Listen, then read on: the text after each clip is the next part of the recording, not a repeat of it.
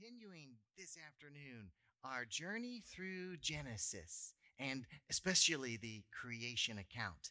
The Past couple of weeks, we, we've been looking at the creation and how God created everything with a purpose in mind, and how then He ordered everything to fulfill that purpose, which is to be in relationship with God and with each other. That's the purpose for every part of creation.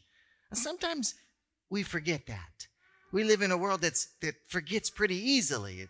And sometimes we we don't even know it to begin with. And actually sometimes we forget a lot of things. Maybe we don't know a lot of things. Uh, there was a, a, a video somebody produced um, that just kind of went over some everyday things that you may not know actually have purpose. So I was kind of surprised when I watched this little video of some of the purpose in everyday things that we use I didn't even know. So if we show that little video. The little sharp point on the cap of an ointment tube is there for a reason, too. Most tubes are usually sealed with foil, and it's better to avoid opening it with your fingers unless you're ready to say goodbye to your nails. The point on the cap can open even the best sealed tube without a problem. The small bumps on the F and J keys on your keyboard have a little known purpose. They can help you find the right key even without looking at the keyboard. Pretty cool if you want to start blind typing. Ever notice the hole in a ruler? It's there if you want to place it on a hook or draw a perfect circle. Take a look at your iPhone. You see that weird little dot between the camera and the flash? Well, that's a microphone. It's used for recording with the back camera. The tiny plastic disc under the lid of your bottle of soda is not there as part of some competition. It's actually what keeps your drink fizzy.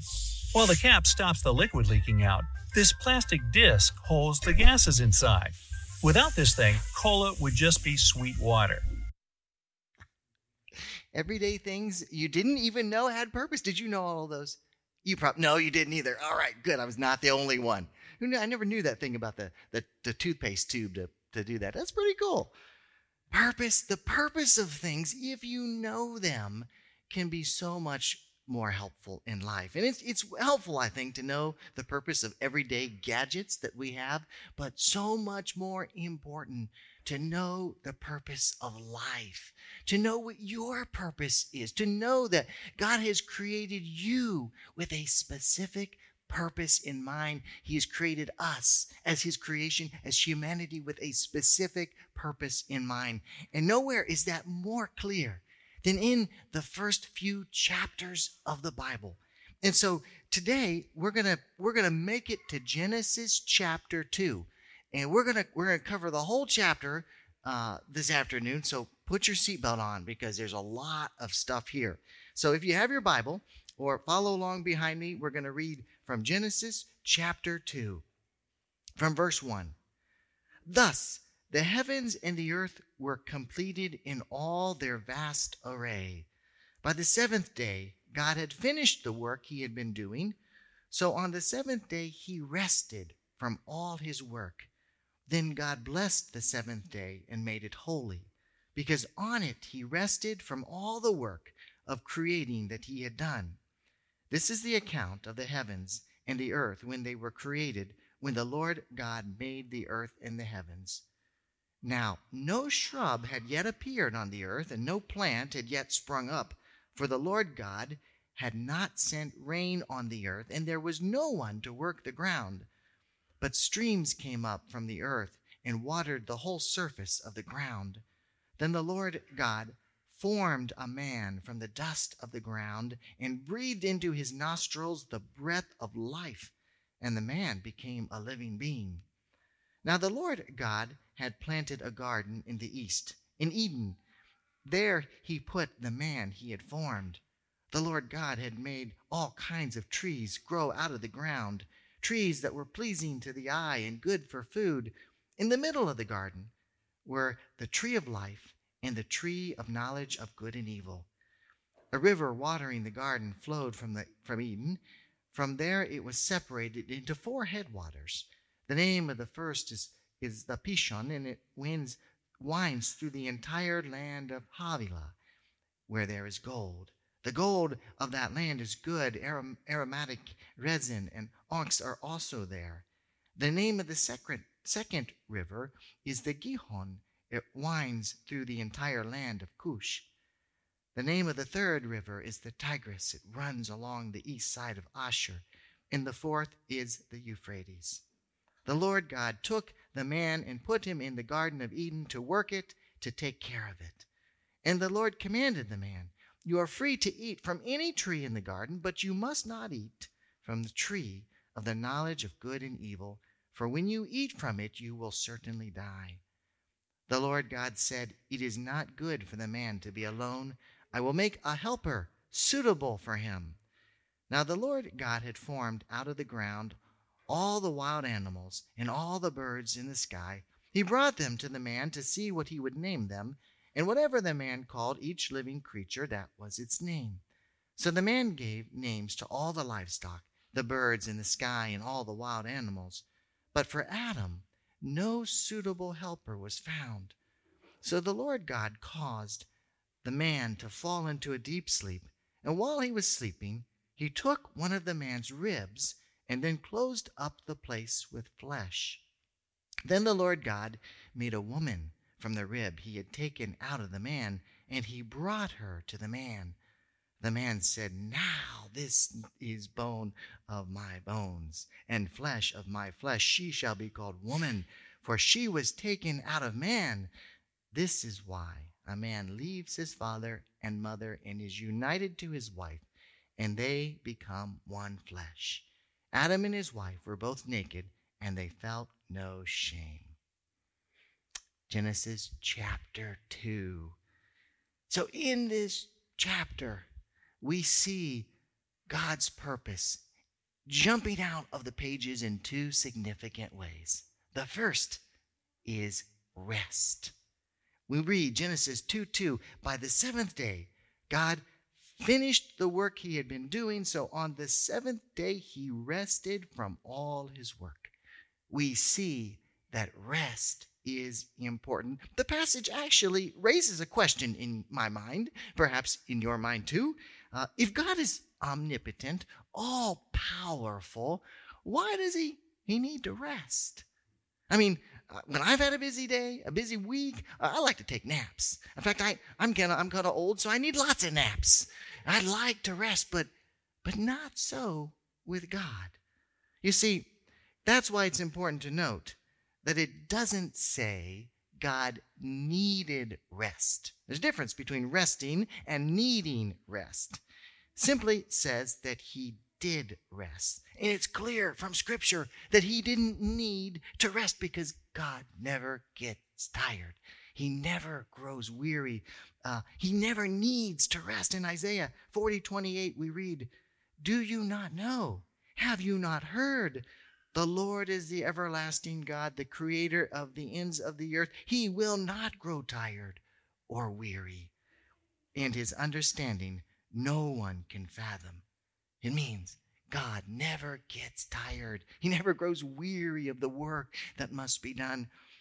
And so we need to know that the Hebrew word translated rest, rested, actually means ceased. So that's that's what we're looking at. The, the, the meaning is on the seventh day, he there's a contrast from all of the creating, all of the speaking, all of the forming. Instead of, of more creating, more work, God ceased from doing. He stopped creating. The Hebrew word is, we get the word Shabbat, and it's, it's the word that means Sabbath. And it's built into the whole principle of how we live our lives.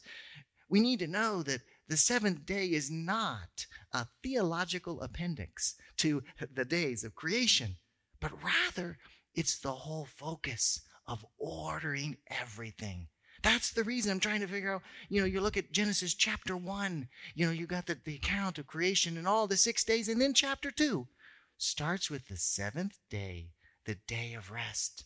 It's because the rest is the focal point of the creation experience. The rest is what God has in mind.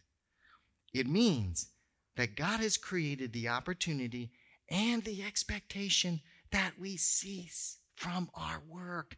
our doing, our productivity, our creating in order to recognize and be worshipfully present in God's midst. It's so important. This is so important throughout the Bible that, that God reminds us of that, of this in the, the Ten Commandments. And actually, in Exodus chapter 20, uh, remember the Sabbath day by keeping it holy. Six days you shall labor and do all your work, but the seventh day is a Sabbath to the Lord your God. It's interesting to note, actually, that in the list of the Ten Commandments, the, the commandment here, the fourth commandment, is longer than all of the other commandments combined. Now, that's something. It's because we need to cease. We need to, to regularly dwell in the place of rest in worship.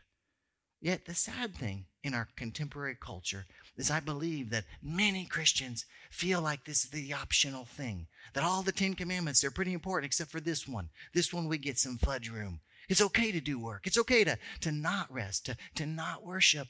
But it's, it's not so. It is so important. Rest is essential to our spiritual and our physical well being if you are struggling with life, if it feels heavy, if, if you've got tests and trials. I'm not just talking about school tests. Of course, you got tests.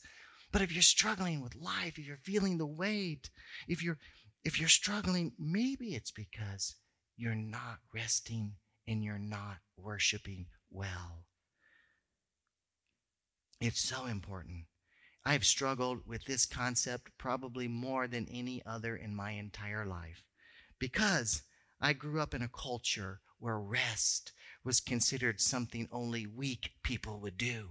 In my culture, people people work hard and you you produce and you create and you make and you and you do, you know, 7 days a week. And and so I worked and I worked and I worked and and I was tired. I was irritable. I was exhausted and I didn't even know it. I was so tired and stressed all the time. But then God broke through to my life, as He often does, and He introduced me to sabbatical, which comes from Sabbath, which is the word for rest. Actually, God gave me three months of rest. And with it, I was able to travel. And, and actually, you know, some of you know that story. It's for another time, but, but that's the reason we're here in Hungary. Because for the first time, perhaps in my life, I saw through resting the work of God in and around me. And I saw God calling me to something different. I saw God work in the most amazing ways, and it happened in the midst of Sabbath rest. So, my friends, let me encourage you make the rest a priority. God has purpose for your rest. He, the creation all leads to the account of resting, which is being in that community with God, in worshipfully present with God.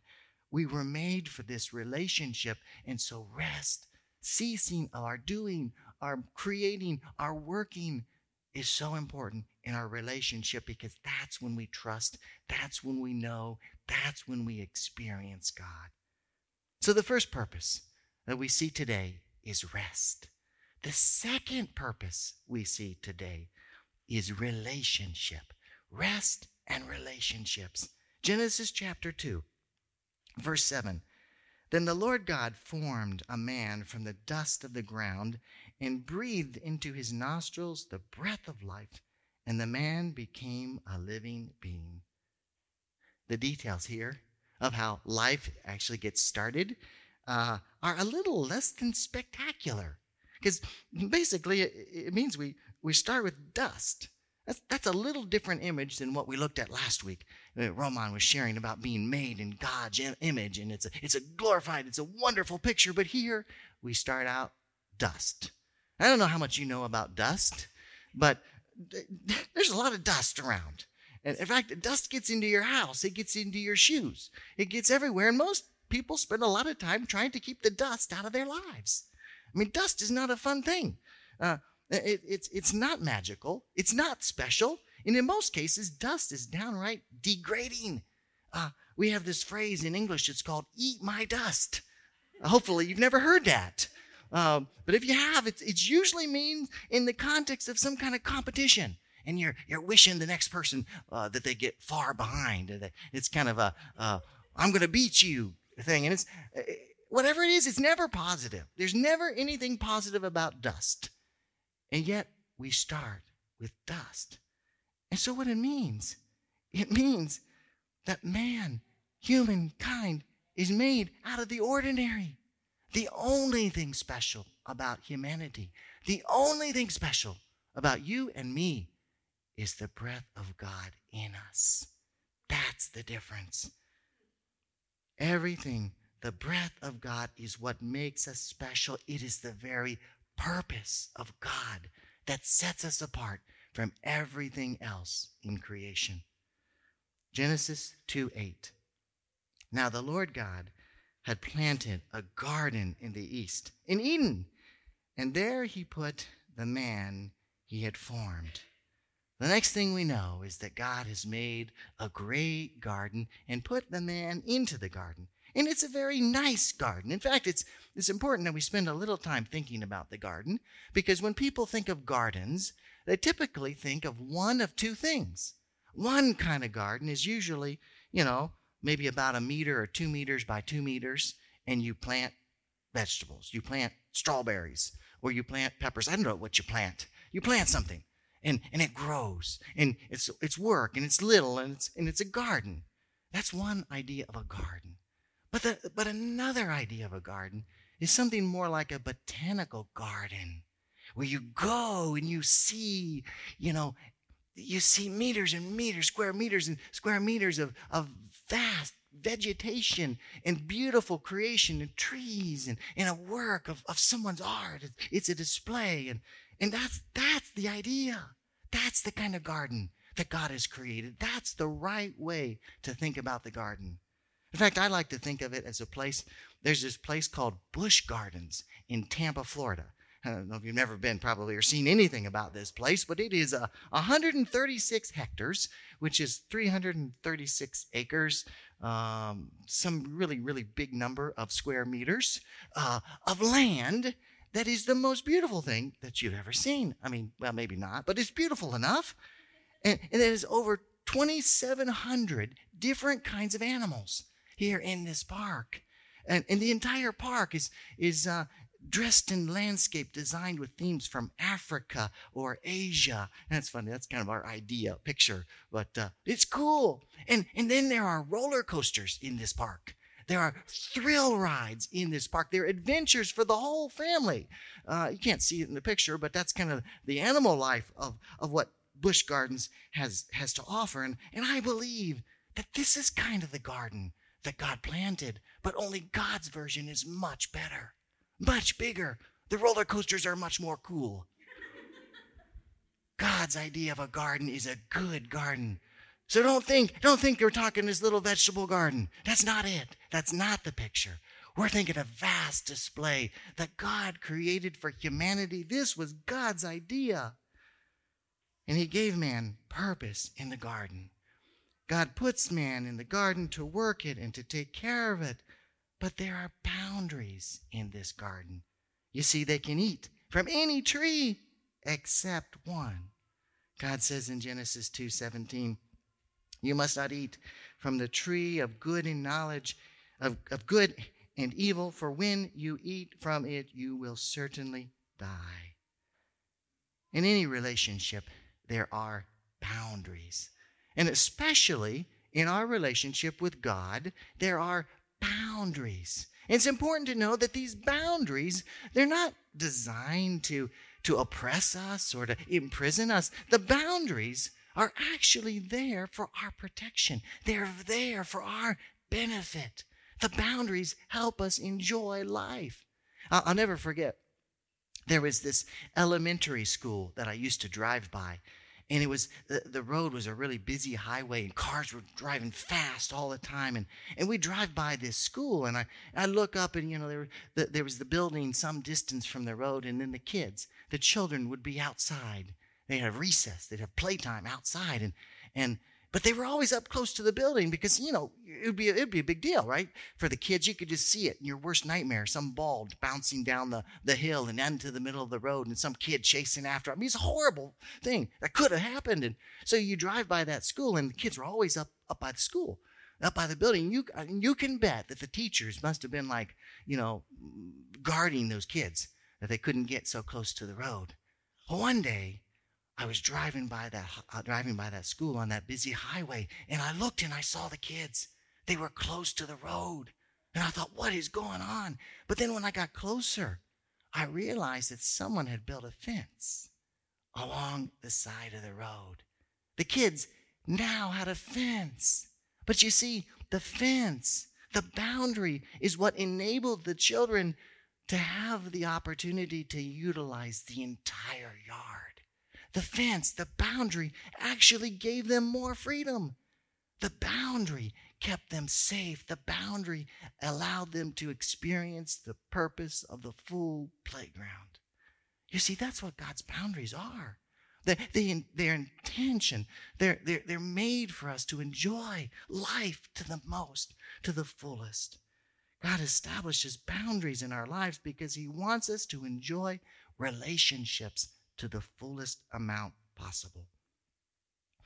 And it leads us to Genesis chapter 2, 18. The Lord God said, It is not good for the man to be alone. I will make a helper suitable for him.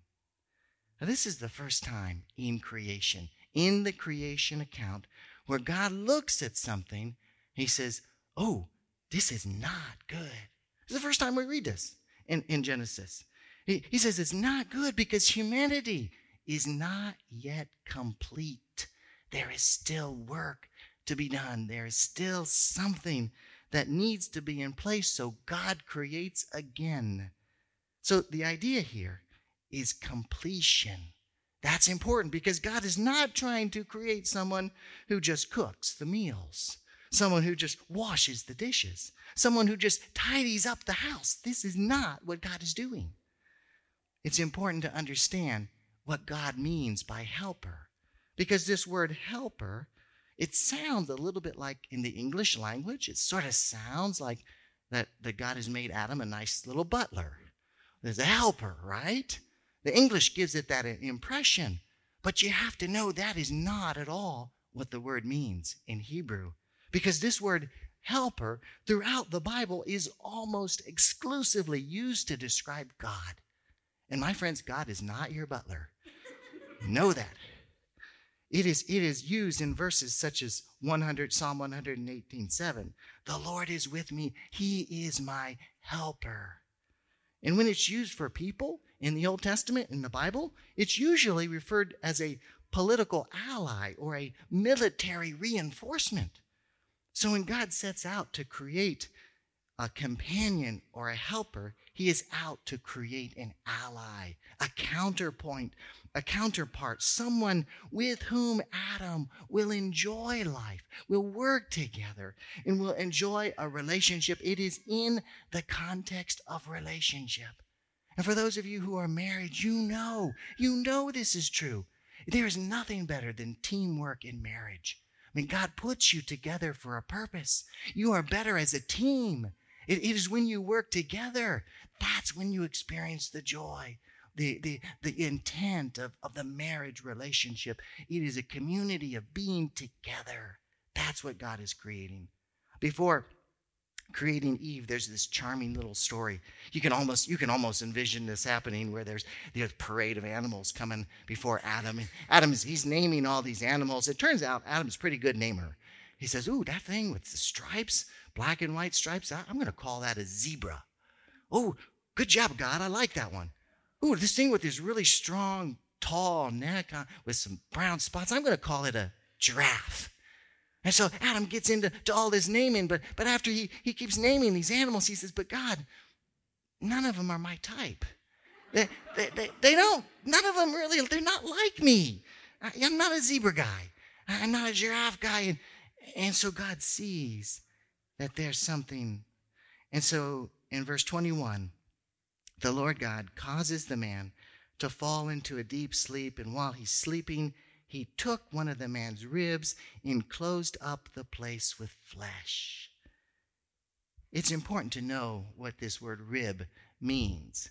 Because honestly, it doesn't sound like a very significant part of the body, right?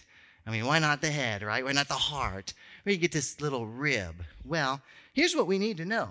Because, because if we're not careful, we might get the impression, and I'm not going to let you do that today, we might get the impression that Eve is somehow less significant than Adam. It's not true. Because we need to know that in the Bible, there is a proper anatomic word for rib, for the rib bone. And the Aramaic, it's the Aramaic word Allah. And we see it throughout the Bible in places like Daniel. There's a story of a bear. He's got three rib bones in his mouth in Daniel 7 5. But in Genesis, when Eve was being formed, it says that God took a tsela, not a Allah, a tsela. It's a different word, an entire different word. It's not talking about an anatomical bone in, in one's body. Uh, this word tsela is never translated as rib anywhere else in the Bible. Uh, in fact, in all 40 other instances, it is translated as half or side. In fact, Exodus 37, uh, the Ark of the Covenant has two separate tsela, two separate sides, or, or the door on Solomon's temple is split into two tsela, two parts, two sides. So the word here, this word for rib, tsela, it means that Eve was equal to Adam and created to complete humanity the Lord God made woman from the rib he had taken out of the man, and he brought her to the man. This beautiful, perfect woman was presented to God, to, to the revived, was presented by God to the revived Adam, who immediately recognized her as part of him. And from the account of it, this is where it gets exciting, we can see that Adam really liked this one. Uh, he really liked this part of creation. That's what it says in Genesis chapter 2, 23. The man said, Now this is bone of my bones and flesh of my flesh. She shall be called woman, for she was taken out of man. Now, it's important. Adam is not naming her like he named the animals. It's not the same. Instead, this is an expression of delight Instead, it's translated, This is now. I mean, get this in your mind because it is an exclamation of delight, meaning at last. Or as one commentator says, Wow, now there's something new in the garden. Up until this point, Adam has been used for the word, uh, has been used for man, but now the word is ish. It changes. And, and, and the word for woman is isha. So you have ish and isha. And the connection in Hebrew is as obvious as it is in English today. This is one place where the English actually gets it right. In fact, one commentator says that when Adam looks at Eve for the first time, he says, Whoa, man! Which is connected to the word we say, woman.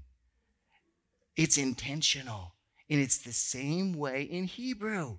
This is an, this is an exclamation of delight. Adam is not naming. Eve. He's delighting in what he sees in front of her. You see, it's an attraction. It's God's plan. The attraction is natural. God's plan is that your body becomes aware of this attraction somewhere in adolescence. All right? And and and in early adolescence, and, and for a while, you, you begin to notice, I'm going to give you a little health history here. Uh, you begin to notice people of the opposite sex. And, and you begin to notice that. And then it's a natural thing, but, but God's plan is that this attraction becomes eventually very specific and very focused on one person. So much so that you're willing to put all those other attractions aside to focus on that one attraction because the relationship you want is marriage and the commitment you are making is for a lifetime. This is God's plan. This is God's plan. It means that you were made for relationships. You know, last week or two weeks ago, we, we had our circle, and I'm going to recreate it because I want you to keep this image in your mind that you got God the Father and God the Son who are creating, who are, Jesus is speaking, the Holy Spirit is there, the Father is creating, and you have community And God is perfect community, by the way. And in that moment, humanity is invited into community. And for a while, it, it's going well. It's a perfect community because humanity is in relationship with each other and they trust each other. They work together. They're teamwork. They don't fight about stuff. They, they communicate well. They, they speak each other's love languages. They bring each other flowers. I mean, there's lots of them in the garden, right? It's going well for humanity. Go team. And God, of course, is perfect. And God is always perfect in, in community and in relationship, and it's working very well. Everything's perfect. But then, sadly, things sort of go bad. And I, I, don't think I'm spoiling the story. I know I'm getting into next week, but I, I don't think I'm spoiling the story. What happens? They decide to eat the fruit they're not supposed to eat. They disobey God, and brokenness results. And it's been downhill ever since.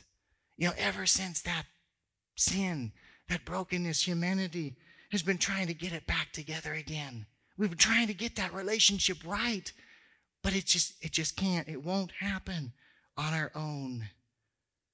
But here is where the good news comes in. Because going to skip ahead to the New Testament. Because the good news is that through Jesus, there is a way to restore this community. And it's only through Jesus. Only Jesus can, can make this relationship right again. And that's why we call it righteousness. It's the right kind of relationship. And it happens only through Jesus. Romans 5 8 says, But God demonstrates his own love for us in this while we were still sinners, Christ died for us. That's what makes Christianity unique. The God we worship actually wants a relationship with us.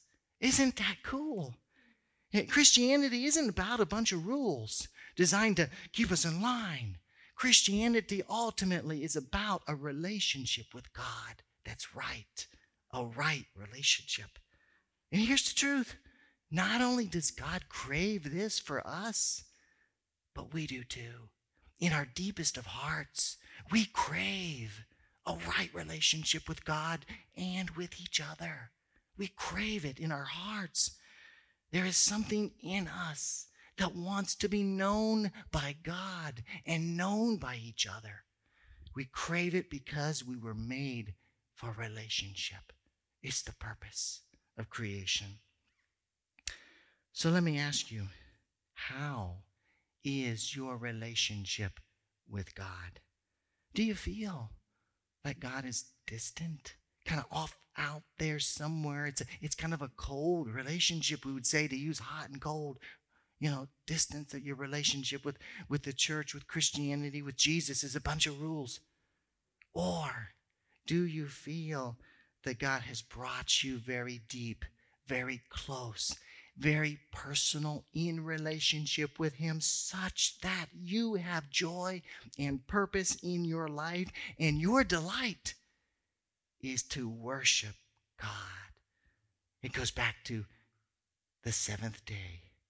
It is your delight, your purpose to worship and be in community with God.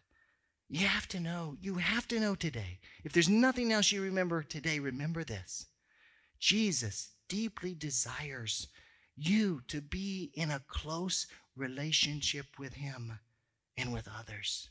So much so that he prayed for you. He prayed for me on the night that he was betrayed. On the night before he died, he prayed in John 17. My prayer is not for them alone. I pray also for those who will believe in me through their message, that all of them may be one. As Father, as just as you are in me and I am in you, may they also be in us, so that the world may believe you have sent me. Do you believe? Will you trust Jesus? Will you accept the purpose of God in your life today to be in community? Do you believe it? Do you believe that's what He wants? Are you willing to come and ask for He would make your right, your relationship with Him right? that your relationship with us would be made right. Are you willing to trust Jesus for the righteousness, the right kind of relationships? Let us pray. Lord, we are so thankful that you are still at work in our lives. You are still drawing us to you, helping us live in a right relationship. Lord, help us to help us to be honest about that. Help us to get past the sin that keeps us. Help us to, to enter confession and repentance, to know and experience your forgiveness and your plan for righteousness, for the right relationship, so that we can know joy, hope, peace, and, and ultimately celebrate our desire to worship you. We ask and we pray in the name of Jesus. Amen.